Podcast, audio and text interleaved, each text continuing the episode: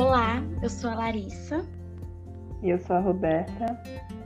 Sejam bem-vindos a mais um episódio do podcast Qual é a Sua?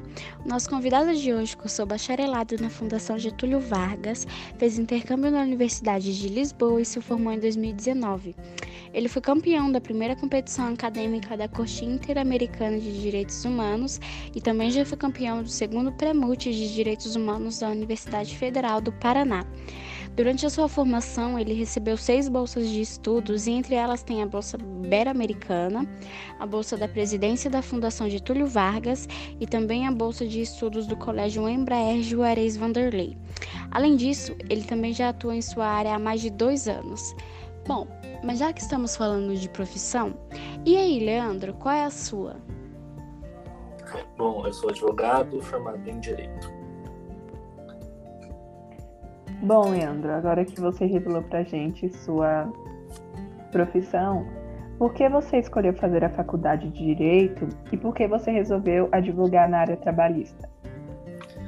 Ah, bom, é, eu acho que muita gente que faz direito sempre começa falando que sempre teve o sonho de fazer direito, que desde criança sonhava em, em ser juiz um dia, promotor, delegado. Eu acho que eu sou bem diferente dessa realidade. É, eu prestei, por exemplo, quando eu fui fazer o vestibular, eu prestei economia, engenharia química, história e direito. Então, basicamente, atirei para todos os lados. É, eu sempre gostei muito de simulações da ONU, então sempre tive um, um, carinho muito grande por essa questão de oratória, de construção de, de, de resoluções de problemas. É, então, essa parte de escrita e oratória sempre foi muito forte para mim. E eu sempre quis, pelo menos no ensino médio, né? Eu tinha um objetivo muito grande de um dia ser diplomata. E, e por isso também história e economia eram opções. Só que eu acho que o direito é o, é o pelo menos na época, né, para mim, a conclusão que eu tive foi que o direito era o melhor curso para me preparar para essa futura é, carreira da diplomacia, porque a prova para ser diplomata, para entrar no Instituto Rio Branco, é uma prova muito difícil. É, você tem que saber, no mínimo, três línguas, a economia, direito, história do Brasil, mas enfim, o direito é a parte mais difícil, né? E então acho que a minha porta de entrada no direito foi por causa da diplomacia. Hoje eu tenho uma visão completamente diferente, mas é, quando eu escolhi fazer direito no terceiro ano, essa foi a minha opção. E direito do trabalho, é, meu pai é metalúrgico, ele participou de greves, ele apanhou da polícia na época da ditadura. Então, eu sempre tive um contato muito grande com o direito do trabalho de uma outra, de uma outra perspectiva, né? Hoje eu trabalho defendendo empresas, companhias. Mas o primeiro contato que eu tive com o direito do trabalho foi através do meu pai, através de é, regulação sindical. Né? Meu pai fazia parte do sindicato dos metalúrgicos do Vale do Paraíba. Então, eu sempre achei muito interessante o direito do trabalho, porque ele é um direito que afeta efetivamente a vida das pessoas. Todo mundo trabalha. E desde a Revolução Industrial, a gente tem a, a importância do trabalho na vida das pessoas. E eu acho que o direito do trabalho ele é muito importante porque ele é um direito que ajuda a economia a crescer, mas ele é um direito que também protege os direitos humanos. Acho que foi por isso que eu escolhi o direito do trabalho. Nossa, que legal. E, Leandro, para se formar na faculdade de Direito, é necessária a realização de estágios. Quais foram os estágios que você já realizou? E como que foi sua, sua experiência durante esses estágios? É, eu fiz quatro estágios, é, antes de efetivamente ficar no escritório que eu trabalho hoje, que é o Piano Neto. Eu trabalhei primeiro no Piano Neto, quando estava no segundo, segundo ano da faculdade, porque a GV não permite que eu, que eu não permitiu que eu fizesse é, um estágio regular, porque eu, é, eu, estudava em período integral, então não podia estagiar porque eu tinha que estar das sete da manhã às sete da noite na faculdade. Então todas as possibilidades que eu tinha de fazer um estágio eu fazia, que era o estágio de férias. Então trabalhei no Piano Neto em 2016 por um mês e meio só. Foi minha primeira experiência profissional, foi muito bom. Me ajudava muito também a me manter em São Paulo. Porque, que nem você disse, eu fui bolsista na GV, eu não tinha dinheiro para para me manter assim no dia a dia aqui. Né? Eu tive muita, muitas bolsas e muita ajuda da minha família também para conseguir estar aqui. E o dinheiro dos estágios de férias também me ajudava muito, além de ser uma possibilidade muito importante de ter contato com o que efetivamente era o direito na prática. É, eu fiquei na área trabalhista quando eu trabalhei aqui a primeira vez, em 2016. Foi muito legal, foi muito interessante. Foi a primeira vez que eu vi efetivamente é, como o direito pode impactar a vida das pessoas. Então, é, eu lembro que eu fiz um, tinha que fazer um projeto sobre reconhecimento de vínculo empregatício de diretores. E foi uma pesquisa jurisprudencial muito. Jurisprudências são basicamente o que os, os tribunais decidiram no passado, sabe? E foi a primeira vez que eu tive que, enfim, resolver um problema, qual a resposta que você tem que dar, entendeu?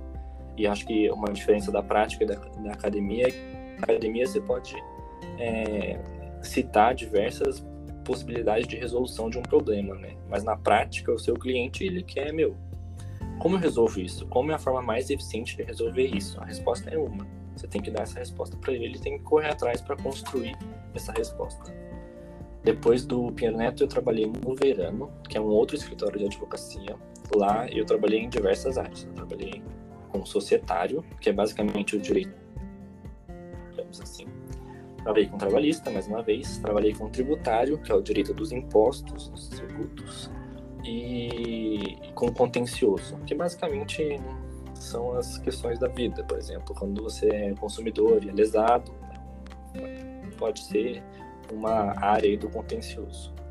E foi, era uma semana em cada. Foi muito bom para ter uma visão geral de cada um, porque até então né, só tive essa experiência na área trabalhista. É, foi bom também para saber que, por exemplo, eu não quero, eu não queria seguir tributário, achava uma coisa meio maçante. É, ou também que eu não queria seguir societário, que é uma questão também muito virada para para entender a empresa, como ela funciona, na questão mais burocrática da, da do negócio. É, foi muito bom também, assim, acho que foi uma outra experiência diferente, porque, assim, mesmo sendo o mesmo ramo de escritório, né, atendendo empresas, cada escritório tem uma pegada muito diferente, né, então, é, até vocês podem pesquisar depois se quiserem saber, por exemplo, o Pinheiro Neto tem uma pegada mais tradição, o Matos Filho, que é um outro escritório muito grande, tem uma pegada muito de inovação, você pode até ver pelas cores dos escritórios, o Matos Filho é laranja, Neto é preto, é preto e cinza. Então é muito legal ver como cada escritório pode ter uma dinâmica completamente diferente de trabalho. Depois disso, eu fiz dois estágios de férias no Itaú, que foram uma eu fiquei em ações especiais e grandes causas, que eu trabalhava com ações acima de um milhão de reais, ações trabalhistas acima de um milhão de reais. E a outra eu fiquei em tribunais superiores, que era basicamente eu trabalhar com o Tribunal Superior do Trabalho. Foi na época que saiu a reforma trabalhista. Então, o meu projeto era fichar quais, tudo, quais eram as mudanças da reforma, entendeu? É, foi é assim, acho que é muito diferente trabalhar numa empresa e trabalhar num escritório. Porque, meu, quando você trabalha no escritório, você tra trabalha com diversos clientes, entendeu? Eu trabalho com mineradoras a, não sei, empresas que tomam conta de navios é, de cruzeiro. Então é muito diferente. E no Itaú não, era sempre bancário. Pelo menos trabalhista era sempre relacionado a bancário. Então é muito diferente nesse sentido. E foi bom para saber também por exemplo, eu não queria trabalhar num banco. Por mais que ganhasse bem, inclusive. É... Mas, enfim, é, são escolhas e é bom você ter uma experiência para saber como realmente é o dia a dia antes de tomar a decisão. E mas, assim, eu acho que também tem uma coisa que a gente que se formou, começou a trabalhar, tem que colocar, falar sempre, que é as coisas não são fechadas, sabe? Então, eu tenho trabalhado no Itaú, tá trabalhando aqui, acho que a gente, quando tá na escola, quando entra na faculdade, coloca um peso muito grande na decisão das coisas. É, e não precisa ser assim, porque a gente é muito novo. Eu, por exemplo, eu tô há dois anos trabalhando, mas eu ainda tenho 23 anos, entendeu? É, eu acho que é normal ter ter dúvidas e mudar no meio do caminho. Acho que é isso. Nossa, que interessante. Mas e como foi a sua primeira atuação no exercício da advocacia, Leandro? Desde o início de sua carreira profissional, você atuou apenas na área trabalhista ou não? É, então, eu trabalhei majoritariamente com trabalhista. É, que nem eu falei, no verano eu trabalhei em outras áreas. Eu pude trabalhar com tributário, com societário e contencioso, mas eu, eu sempre acho que tive uma pegada muito forte em trabalhista. Além dos estágios, eu fiz competição, né? Que é, eu fui para Washington fazer uma competição de direitos humanos. Acho que essa foi uma outra experiência também acadêmica e profissional, né? Porque não deixa de ser também é, uma resolução de problema, é um direito na prática, que é uma competição, ainda que seja só uma simulação. Né? É, e eu também, nossa, acho que se eu não trabalhasse com direito do trabalho, eu com certeza trabalharia com direitos humanos, que eu acho que é uma coisa sensacional, sabe? E eu acho que no Brasil, principalmente, né? No momento que a gente vive, o governo que a gente tem, a gente precisa é, reforçar cada vez mais a importância dos direitos humanos na sociedade. Né? Então, desde o do começo da minha carreira, da minha curta carreira, né, até agora, eu acho que eu tive experiências muito diversas, mas eu acho que sempre foi muito claro para mim, acho que eu sou sortudo por causa disso, é, de que eu sempre gostei muito de direito do trabalho e muito de direitos humanos. Eu acho que falando em, em, questão financeira, porque acho que isso é importante, a gente tem que levar em consideração, e eu também levei muito isso em consideração, porque eu não vim de uma família rica. É, o, o sucesso financeiro ele é mais factível numa área de direito do trabalho do que em direitos humanos. Mas eu acho que também dinheiro não é tudo na vida e você tem que ter paixão. Eu acho que o, o, que eu achei sucesso, eu achei, assim, fui feliz em achar no direito do trabalho foi a possibilidade de continuar vendo questões relacionadas a direitos humanos, mas ter um retorno financeiro mais significativo do que conseguir, assim, ainda tenho o sonho de um dia trabalhar com direitos humanos, mas geralmente são, são esferas mais difíceis de, se, de serem atingidas, entendeu? Até porque, por exemplo, eu fiz a, a competição sobre o sistema interamericano de direitos humanos. E a Comissão Interamericana, muitas vezes, os brasileiros que trabalham lá, eles são indicados pelo governo. Então, geralmente você tem que ter um, assim, networking mínimo aí para alguém te indicar ou conseguir trabalhar lá, mas geralmente o pessoal já tem PhD né, e um longo caminho na academia até chegar lá. Uhum. E, Leandro, quais foram as maiores dificuldades que você teve no início da sua carreira? E o que, que você fez para superar elas? Bom, é... as dificuldades, eu acho que assim, a maioria das dificuldades que eu posso, vou falar para vocês são relacionadas ao fato de que eu não sou de São Paulo, eu sou do interior, vim para cá para fazer faculdade e eu não sou herdeiro, entendeu? Então não tinha muitas facilidades que meus colegas da FGV, por exemplo, tinham. Então, por exemplo, né, roupa social. Meu, para mim era foi um, uma dificuldade conseguir roupa social, entendeu? Chegar em um lugar, porque todo mundo, assim, tem uma coisa também que é o dress code, né? Que é tipo como as pessoas se vestem. Você pensa em advogado, você pensa em terno e gravata. Então, e terno e gravata é caro. Então, acho que essa foi a minha primeira dificuldade quando fui fazer estágio de férias é, dificuldade de transporte, porque também não sou de São Paulo, não tenho carro, então muitas vezes demorava para chegar, né? ainda mais que o Pianeto fica num lugar não muito fácil de, de não é tão fácil acesso. Então essa era uma outra dificuldade que eu tinha. Eu acho que o repertório de onde a gente vem, porque no interior assim é, é, são esferas diferentes, né? Então eu trabalho, vivo com pessoas que assim iam para Disney nas férias, viajaram para Europa, passeio, então conhecem muitas coisas que eu não conheço. É, do tipo restaurante, modo de suportar, quando vai comer uma comida, o que é essa comida, entendeu? São coisas que parecem pequenas, mas no dia a dia você você tem que vencer cada mini batalha aí para também conseguir conviver com as pessoas. Porque é muito é assim, é difícil expressar, mas o sentimento que você tem nesse momento é como se você quer se sentir inserido dentro de um grupo social. E quando você tem experiências de vivência muito diferentes, às vezes você pode sentir menor frente a essas pessoas porque você não conhece o que é, sei lá, comer uma lagosta, entendeu? É, ir num restaurante granfino, são coisas que são pequenas, mas que pode ser uma dificuldade no dia a dia. Outra coisa foi o inglês, que claramente aí mais uma vez vem de repertório, entendeu? uma pessoa que eu, antes, eu em escola pública.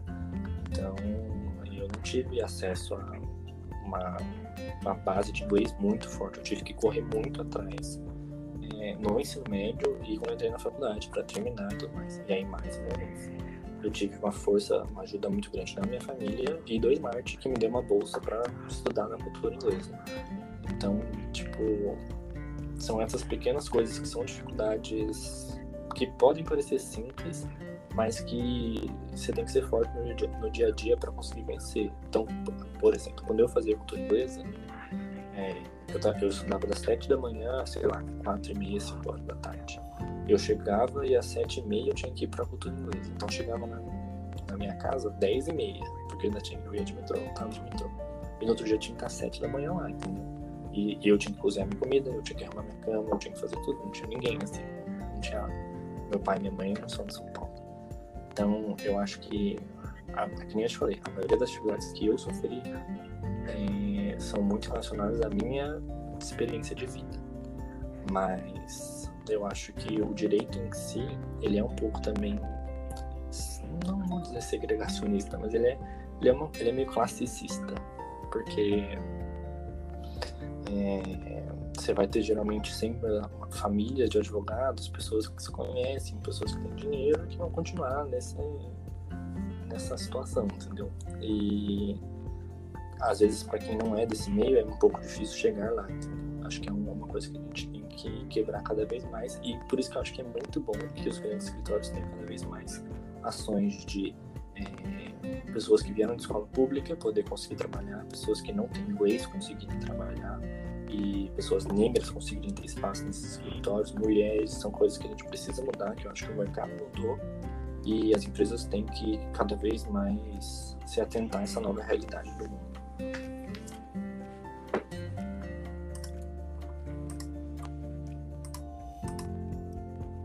Hum, hum, realmente, Leandro. Leandro, nós também queremos saber, né, nessa área que você trabalha, que é o trabalhista, é, tem um advogado, né, que atua nessa área igual a você, ele pode atuar de que forma? Por exemplo, em escritório, de maneira autônoma? Então, é, o direito em si, é, o curso, a graduação em direito, pode permitir trabalhar em muitas coisas, entendeu? Eu acho que também quando a gente faz, escolhe o direito, tem muito essa ideia de vou ser juiz, vou ser promotor, vou ser advogado.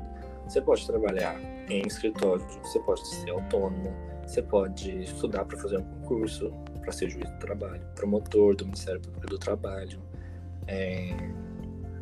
Na área trabalhista, você pode trabalhar com sindicatos, que são assim, é, atores muito importantes para o direito do trabalho. Né? É... Você pode trabalhar em organizações internacionais, por exemplo, a Organização Internacional do Trabalho. Então, são diversos ramos que um, que um bacharel em direito pode trabalhar.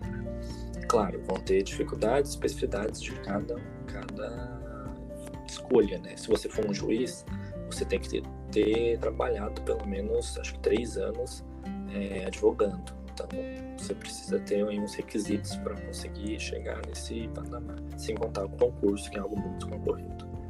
É, se for trabalhar numa OIT, uma Organização Internacional do Trabalho, você precisa ter, provavelmente você vai precisar ter um, um currículo mais extenso, você precisa ter um mestrado, um doutorado.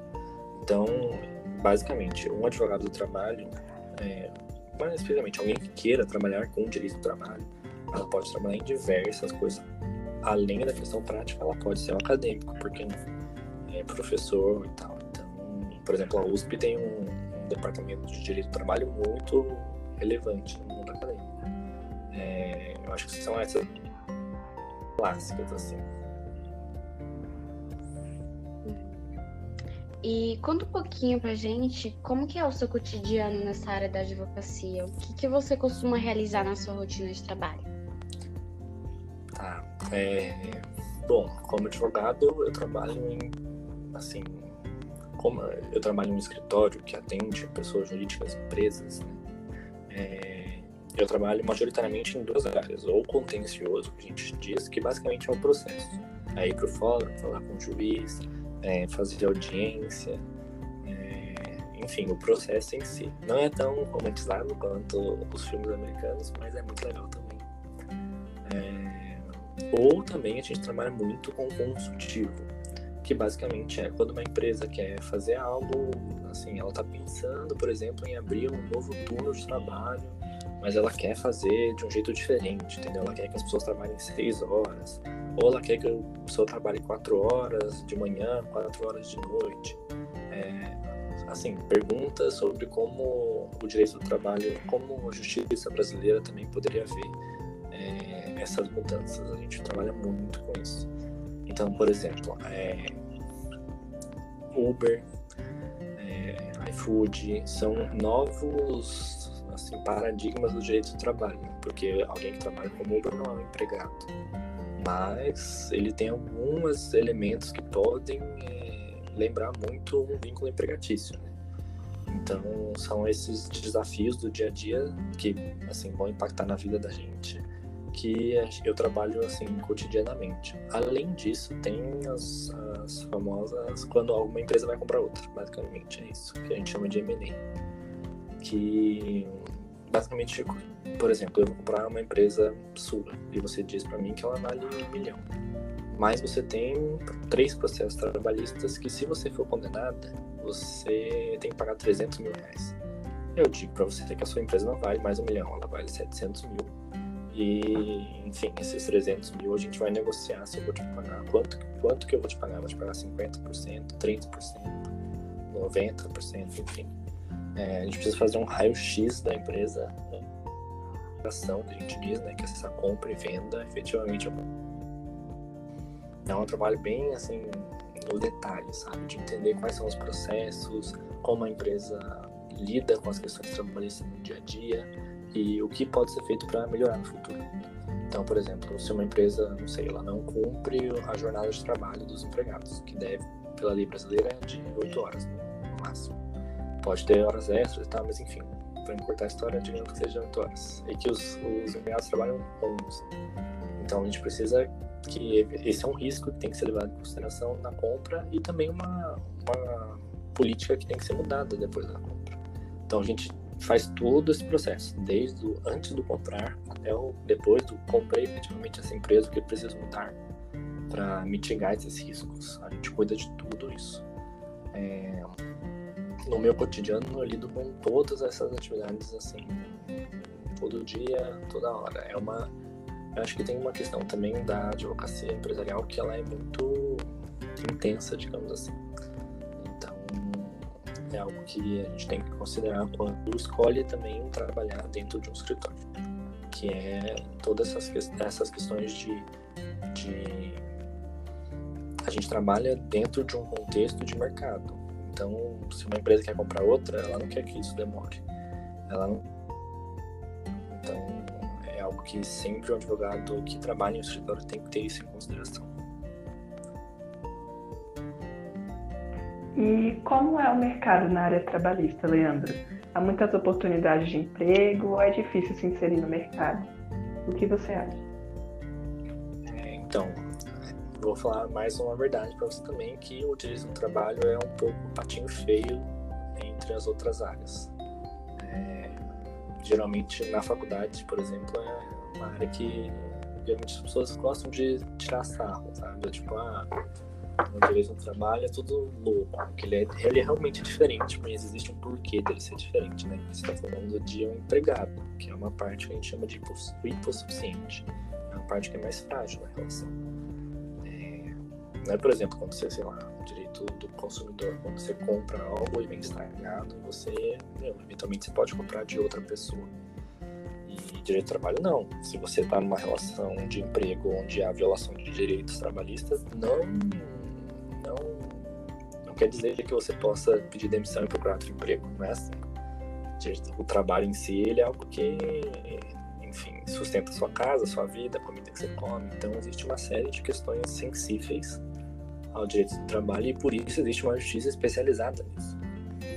É... Assim como existe, por exemplo, justiça eleitoral, que é algo que a gente, a sociedade, entendeu que é algo muito importante de se ter uma justiça especializada só para defender aquilo. Mas, enfim, tirando essa questão da, da zoação na faculdade, digamos assim, é, direito de trabalho, conseguir emprego é, assim, eu acho que depende muito, é uma coisa do direito em geral, que no Brasil, é o, é o Brasil é o país que tem mais advogados no mundo. Porque a gente tem muita faculdade de direito. E isso, qual é a consequência disso? Porque é fácil abrir uma faculdade de direito, você só precisa de uma biblioteca e salas, não precisa de laboratório. E, e acho que a consequência disso é que tem muita faculdade de direito ruim. E por causa disso também que você tem aquelas muitas pessoas que estão tentando passar no AB há muito tempo. Porque não, o governo não faz um controle muito rígido de como é a qualidade desse ensino. E então eu acho que a primeira coisa para te falar é o mercado de trabalho ele é saturado, tem muitos advogados vai se destacar aquele que tiver uma formação mais completa, entendeu? Aquele que pensar não só em direito, mas também entender um pouco de economia, entender um pouco é, de administração, de como as empresas funcionam. Então, a resposta para essa pergunta é, é, é, é fácil conseguir emprego? Assim, é um mercado saturado e você precisa se adaptar para se destacar, porque em qualquer área do direito vai ter muito advogado procurando emprego, porque tem muito advogado formado no Brasil. E Leandro, você que já trabalhou em escritórios e atualmente trabalha no escritório Pinheiro Neto Advogados, na sua opinião, qual é o perfil mais procurado pelos escritórios? Então, eu acho que é exatamente o que eu disse, desse perfil de um advogado que não é formado só em direito, um advogado que entende um pouco de microeconomia, de macroeconomia, que entende como é feita uma administração de uma empresa, sabe, que sabe olhar um formulário de referência, sabe olhar uma demonstração financeira, que é algo que é matemática, que a gente acha que vai fazer direito e nunca mais ver número, isso é mentira. E ter um entendimento mínimo, entendeu? Acho que é, que é isso que tem que ser levado também em consideração para se destacar no mercado. E é isso que os escritórios esperam também dos advogados, entendeu? E o cliente também vai esperar, esse é o ponto. O cliente não vai querer virar para o advogado e falar, meu, sei lá, tive um prejuízo fiscal porque fiz isso no meu balanço patrimonial. Ele quer que o advogado tenha um mínimo entendimento do que, que é um balanço patrimonial, entendeu? Porque isso afeta também o trabalho que vai ser feito, né? Se você entende o que você está trabalhando, você pode dar uma solução muito mais eficiente para o seu, seu cliente, entendeu? Acho que essa é a questão principal. É, a questão de línguas também é muito importante, principalmente em grandes escritórios, porque maioria dos clientes é estrangeiro. Então, acho que inglês hoje é o mínimo. E, assim, é, é desejável ter uma outra língua. Mas é o que eu te disse, eu acho que tudo isso leva em consideração que quem vem de uma realidade diferente vai ter dificuldade e é ok isso, entendeu? Que isso seja ok e que seja dado oportunidade para a pessoa crescer.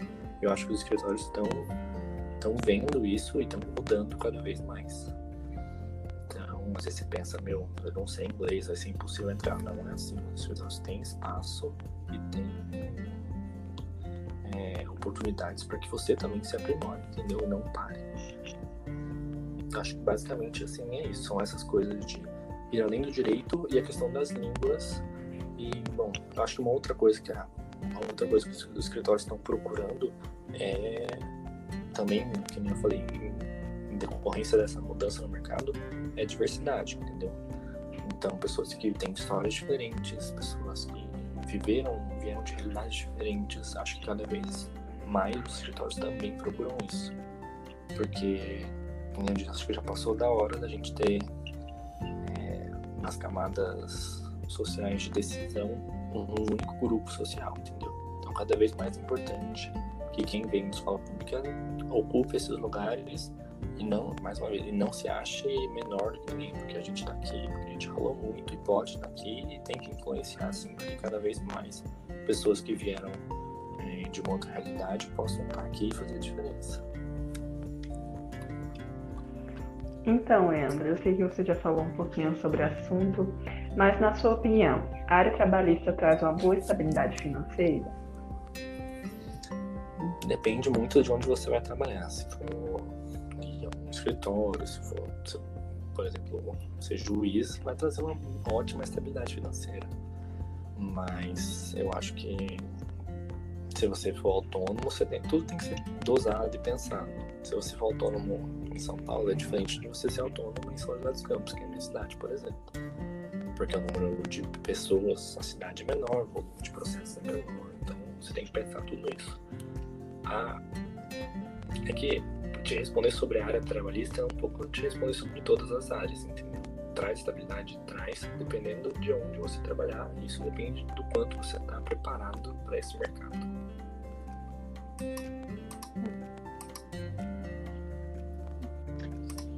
E, na sua opinião, quais das vertentes da advocacia possuem mais oportunidades no mercado de trabalho atual? Por exemplo, a advocacia penal, civil, ambiental? Eu acho que isso é decorrência muito do mercado. Então, advogados que, que trabalham com recuperação judicial, por exemplo, ou falência, é uma área que hoje se precisa muito, porque as empresas eventualmente estão quebrando, infelizmente. Trabalhista também que está muito assim, em destaque por causa da pandemia. Então, muita gente, muita empresa está precisando suspender contrato, demitir, é, reduzir jornada. Então, o advogado trabalhista acaba tendo que trabalhar em tudo isso. Bom, é que eu disse, depende do momento da economia. Quando for a economia, espera, espera que isso aconteça, né? Quando a economia voltar a bombar, provavelmente é o societário, que é esse direito das empresas, digamos assim, vai bombar mais, porque as empresas vão estar procurando cada vez mais lugares para investir, para comprar empresa. Acho que nesse momento as áreas que mais lidam com problemas são as que estão mais em destaque, que é o que eu disse, falência, trabalhista, tributário, são áreas que, digamos assim, o dono de uma empresa ele vai querer enxugar os, os custos.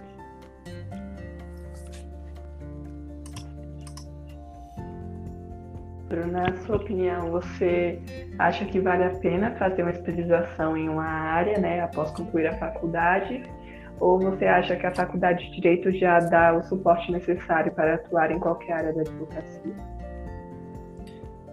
Eu acho que a, a graduação te prepara para qualquer área, mas o advogado ele precisa se atualizar todo dia, porque é uma lei nova que sai, é uma reforma que tem.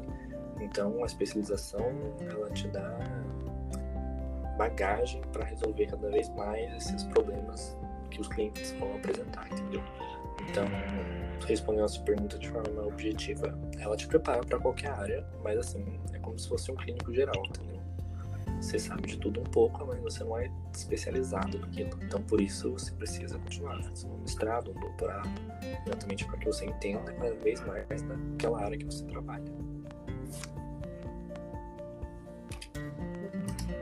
É, e, Leandro, você tem algum conselho ou alguma dica para dar aos jovens que pretendem divulgar?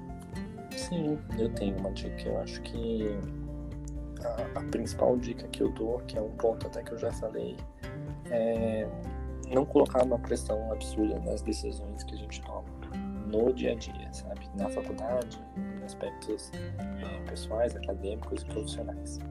Geralmente a gente anda na faculdade com 19 anos e acha que vai fazer tudo e não é assim, e a vida não vai ser assim nenhum dia. Não tem porquê também é, ter uma ansiedade muito grande para fazer as coisas, entendeu? Eu acho que eu era muito assim no começo da faculdade e hoje eu mudei muito e, acho que isso me fez muito bem em questão de ansiedade, em saber aproveitar as oportunidades e, e saber que também tudo tem seu tempo. Eu acho que no Brasil a gente tem que decidir as coisas muito cedo.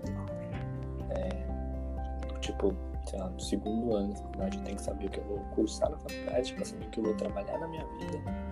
Entendeu? Então, assim, às vezes você só tem 18 anos, 17 anos, você não sabe ainda nem direito que você vai almoçar, aí você vai ter que saber o que o resto da sua vida. Acho que não precisa ser assim. Então, a minha dica é: tudo tem seu tempo. Bom, está encerrando agora do podcast Qual é a Sua? E eu quero agradecer ao Leandro por ter aceitado esse convite e por ter compartilhado um pouco da sua experiência na advocacia com a gente. E também quero agradecer a todos que tiveram ouvido esse podcast. Até o próximo episódio.